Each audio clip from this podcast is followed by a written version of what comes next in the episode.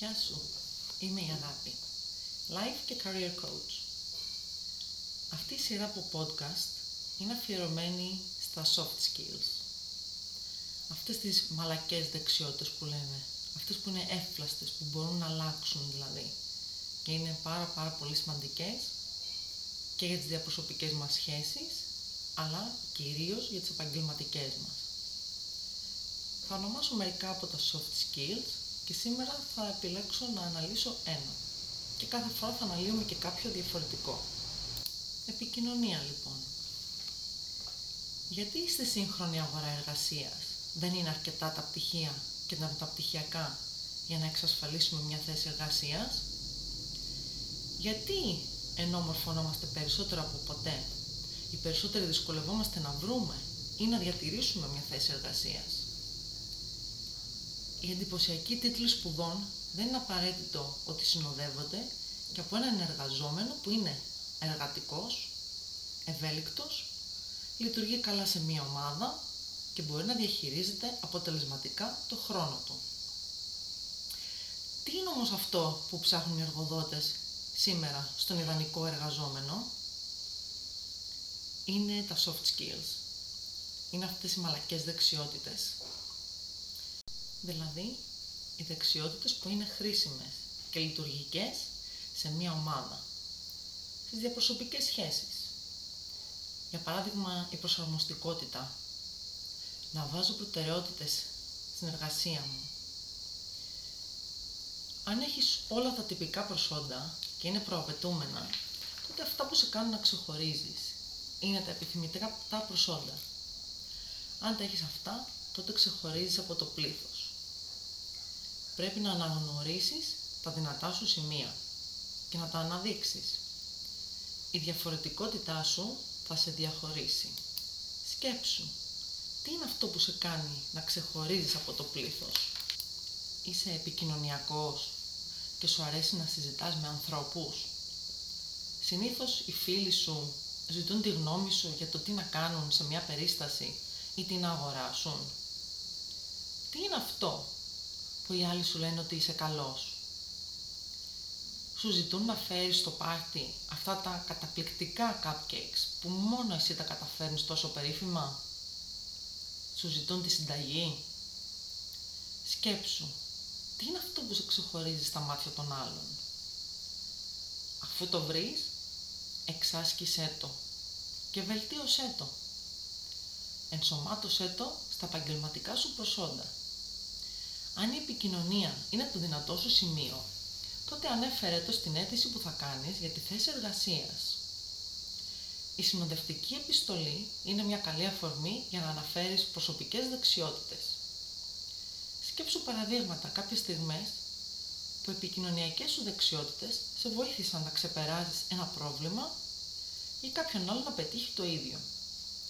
Για παράδειγμα, υπήρξε στην εταιρεία ένας πολύ δυσαρεστημένος πελάτης, όπου ήρθε για να παραπονεθεί και εσύ κατάφερες να τον ηρεμήσεις και να φύγει ικανοποιημένος; Με καλή προετοιμασία και με τη βοήθεια της πυθούς θα καταφέρεις να έχεις την εργασία που ονειρεύεσαι.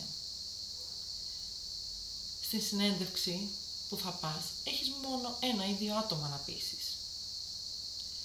Τα πράγματα γίνονται όμως αρκετά πιο περίπλοκα όταν είσαι στο χώρο εργασίας σου και πρέπει να επικοινωνήσεις με 10, 20, 50 ή και 100 συναδέλφους. Και αν ασχολείσαι με πωλήσεις ή κάτι παρόμοιο, τότε το νούμερο αυτό φτάνει σε εκατοντάδες ή ακόμη και χιλιάδες. Τι γίνεται τότε που χρειάζεται να επικοινωνήσεις με τόσα διαφορετικά άτομα και διαφορετικές προσωπικότητες; Η επιστροφή στα βασικά θα σου δώσει τη λύση και φυσικά πολλές πρόβες στα λόγια σου, σε αυτά που έχεις να πεις, στο συνέστημά Κάνε πρόβες μέσα στο μυαλό σου και ζήσει αυτή τη στιγμή πριν να το βιώσεις στην πραγματικότητα, πριν να δώσεις την ομιλία. Φτιάξε το σενάριο μέσα στο μυαλό σου και παίξε την ταινία. Δες τον κόσμο από κάτω και σκέψου τι συναισθήματα έχεις εκείνη την ώρα, πώς αισθάνεσαι μπροστά σε αυτούς τους ανθρώπους; Τι μπορείς να βελτιώσεις; Κάνε πρόβες έτσι ώστε όταν θα έρθει η στιγμή όπου θα το κάνεις στην πραγματικότητα, να σου φαίνεται σαν μία ακόμη πρόβα. Να μην το κάνεις για πρώτη φορά. Ο οραματισμός λοιπόν θα σε βοηθήσει να το κάνεις οικείο και να κάνεις και τις διορθώσεις που θέλεις. Οι βασικές αρχές της επικοινωνίας λοιπόν μπορεί να σε βγάλουν ασπροπρόσωπο σε οποιαδήποτε κουλτούρα, χώρα, χρονική στιγμή και κοινό αλληλεπίδρασης. Υπάρχει μια ιστορία στο βιβλίο του Λέου Μπουσκάλια «Το να ζεις, να αγαπάς και να μαθαίνεις» που μιλάει ακριβώς για αυτό το πράγμα. Είναι λοιπόν μια ιστορία όπου είναι κάποιος εργαζόμενος σε μια εταιρεία μεγάλη. Και ομολογουμένως περισσότεροι από αυτούς τους εργαζόμενους δεν έχουν καλή επικοινωνία με τον διευθυντή. Κίνεται ένα πάρτι λοιπόν και παίρνει αυτός ο εργαζόμενος τη γυναίκα του μαζί σε αυτό το πάρτι. Και κάθονται στο ίδιο τραπέζι με τον διευθυντή. Βλέπει λοιπόν, παρακολουθεί ο σύζυγος, ότι για αρκετή ώρα συζητάνε ο διευθυντής με τη γυναίκα του. Και εκείνος φαίνεται πολύ χαρούμενος, πολύ ενθουσιασμένος από αυτή την επικοινωνία. Προς το τέλος λοιπόν του, του πάρτι και φεύγοντας, ο διευθυντής λέει στον εργαζόμενο Αγαπητέ μου, σας δίνω συγχαρητήρια για τη σύζυγό σας. Είναι η καλύτερη επικοινωνία, η καλύτερη συζήτηση που είχα ποτέ μου. Εκείνος λοιπόν γυρνώντας στο σπίτι ρώτησε τη, τη γυναίκα του «Μα πέρα μου σε παρακαλώ, τι του είπες στο διευθυντή και είναι τόσο ενθουσιασμένος και είπε ότι είχε την καλύτερη επικοινωνία που είχε ποτέ; Και λέει εκείνη τίποτα. Απλά εκείνος μιλούσε και εγώ κουνούσα συγκαταβατικά το κεφάλι. Αυτή λοιπόν θεωρήθηκε μια καλή επικοινωνία. Από το άτομο λοιπόν ακούστηκε.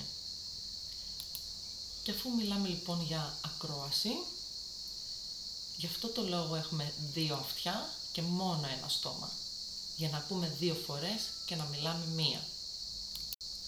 Φαίνεται πως οι άνθρωποι έχουν ανάγκη να τους ακούσουν. Γιατί πηγαίνουν νομίζετε στους ψυχολόγους; Για να τους δώσουν λύσεις; Όχι για να τους ακούσουν. Πληρώνουν τη συνεδρία για να έχουν κάποιον να τους ακούσει χωρίς να τους διακόπτει και χωρίς να τους κρίνει. Αν ακούγαμε περισσότερο και μάλιστα χωρίς να κρίνουμε, τότε οι άνθρωποι θα μας μιλούσαν περισσότερο. Σε μια επικοινωνία δεν γίνεται να μιλάς και να ακούς ταυτόχρονα.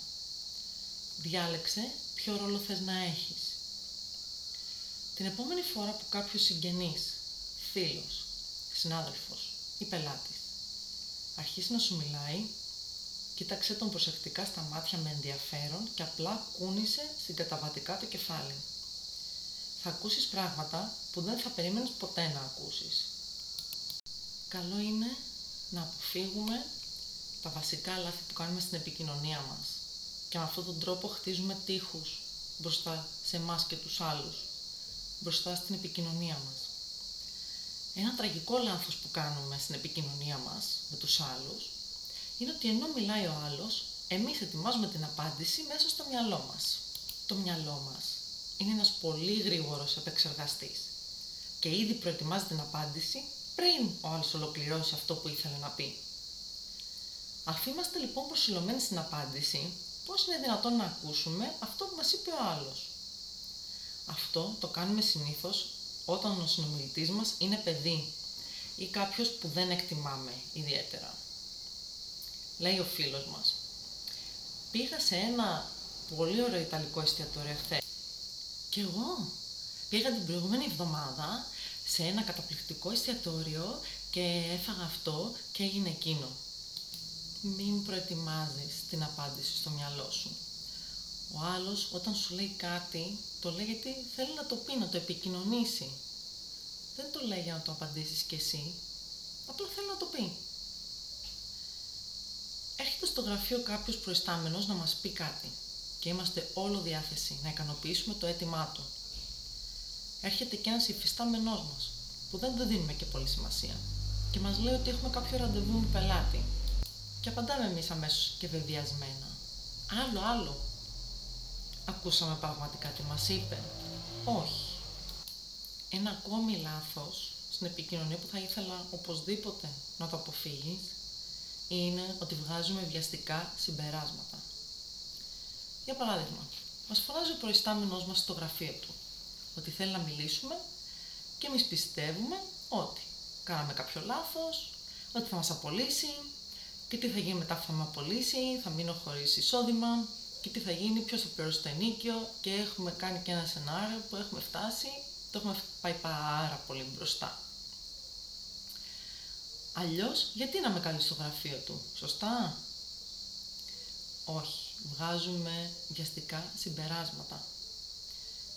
Βάζουμε στοίχημα με τον εαυτό μας ότι το ότι θέλει να μας μιλήσει ο προϊστάμενός μας δεν θα είναι για καλό.